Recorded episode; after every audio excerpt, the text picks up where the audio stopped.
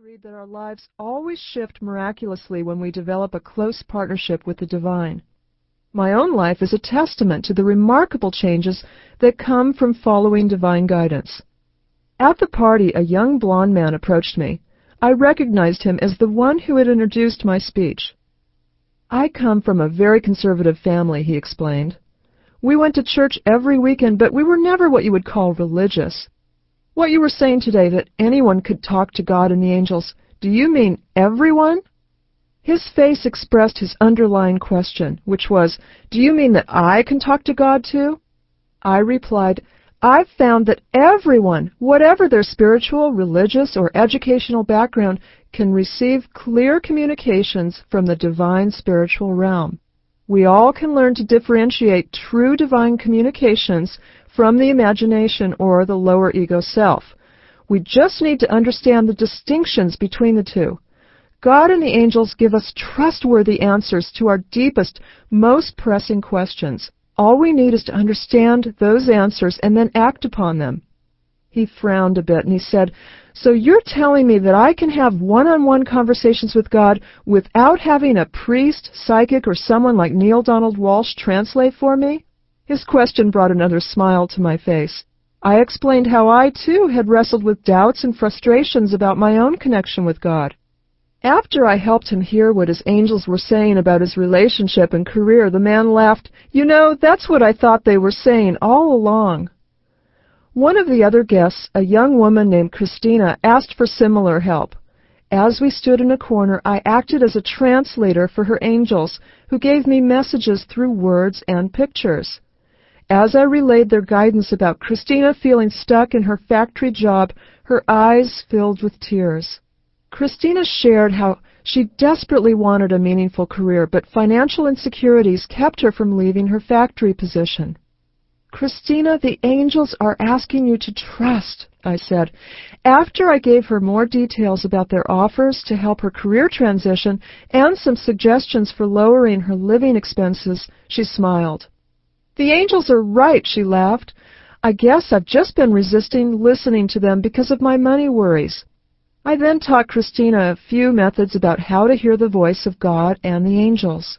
As I helped her to reawaken her spiritual senses of vision, hearing, and touch, I felt a little like Anne Sullivan helping Helen Keller. The same methods that I taught Christina and my workshop audiences are in these tapes. These methods have successfully enabled thousands to receive divine messages. My workshop audiences come from every age group, nationality, education, income level, and race. Their backgrounds are Christian, Jewish, Buddhist, Muslim, agnostic, New Thought, and countless others. Like my workshops, these tapes are for all faiths because God sends messages and angels to everyone. As a psychotherapist, I've worked with countless people who have painful experiences associated with religion. A common thread is their distaste for anything reminding them of religion. Most don't like mention of the Bible, God, Holy Spirit, or Jesus. Many have insisted that I use euphemisms for God such as the universe, spirit, or love. In the spirit of healing, I have complied. To this day, I believe the words we use with spirituality aren't important if they are love filled. One woman who attended a workshop cringed whenever she heard me mention Archangel Michael, and she asked me to stop discussing Michael so that she could tolerate the balance of my workshop. I came to understand that this woman thought I was using names like God, Jesus, and Archangel Michael as religious terms. But I explained to her I'm talking about beings who are real, alive individuals to me. These beings, including the Archangel Michael, are my very best friends. They have helped me more than anyone I know, so it's normal to express enthusiasm when I discuss them. Once this woman understood that I wasn't discussing the names in order to elicit her compliance, and that I was discussing real people and angels in the spiritual realm who are alive and with us right this moment, she welcomed my discussion. I've also been asked why I call God He. I use the male pronoun because it avoids the awkward he or she phrase. It's also, quite frankly, a habit from Western literature. I realize earlier versions of the Bible and other scriptures refer to God as Mother and Father. And I absolutely see God as an androgynous force of love and intelligence, not a man or a woman. So, please substitute synonyms such as spirit, universe, she, mother, father, or creator if that is your preference. From my conversations with God, I know that names aren't important. The only thing that matters to God is that we frequently have conversations with Him. Some people have long-standing resentments toward God. I talk with many who believe that God betrayed them because He didn't grant their request to save a dying loved one, avert a tragedy, or heal an illness. So they spend their lives not speaking to God. Still, they come to my workshops because on some level they crave a connection with God's love. I work with people constantly to heal their relationship with God, a vital element in reopening the lines of communication. In these tapes, I discuss ways to heal the resentments or fears toward God that are barriers to divine guidance. Every day I receive touching letters from people who have broken through the veils of heaven using the methods I teach. I also know the methods work because God and the angels gave them to us. By no means am I the only person who has received these techniques. I meet many who talk with heaven using similar methods. I believe these methods are innate and God-given, and this is why so many people naturally come across them.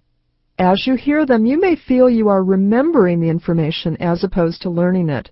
These methods transcend every apparent religious boundary because they remind us that, whatever our beliefs, we are all children of God.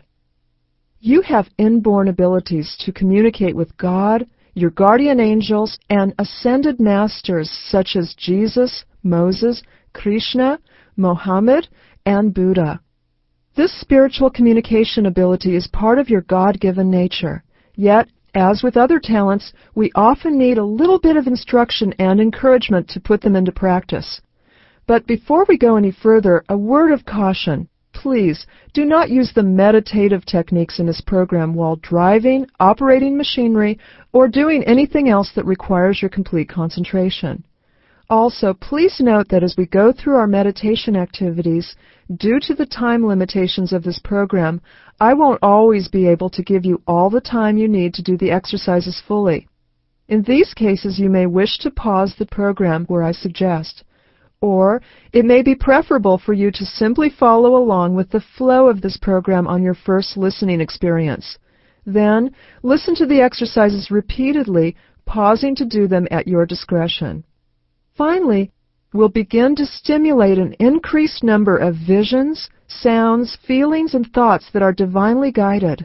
Therefore, I recommend that you keep a divine guidance journal where you record these occurrences.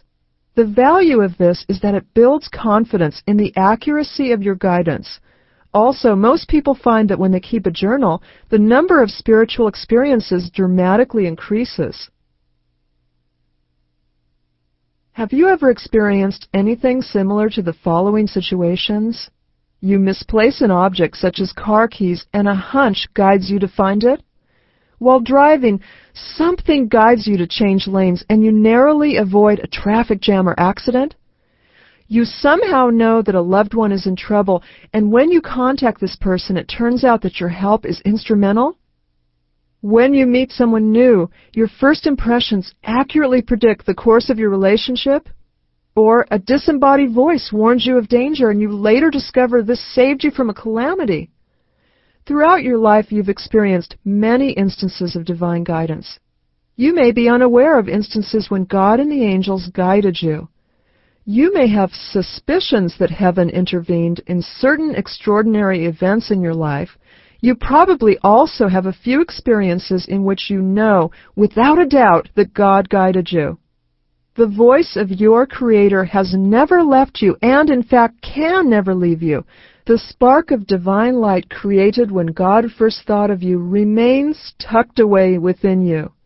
This light is one with God, which means that you are one with God.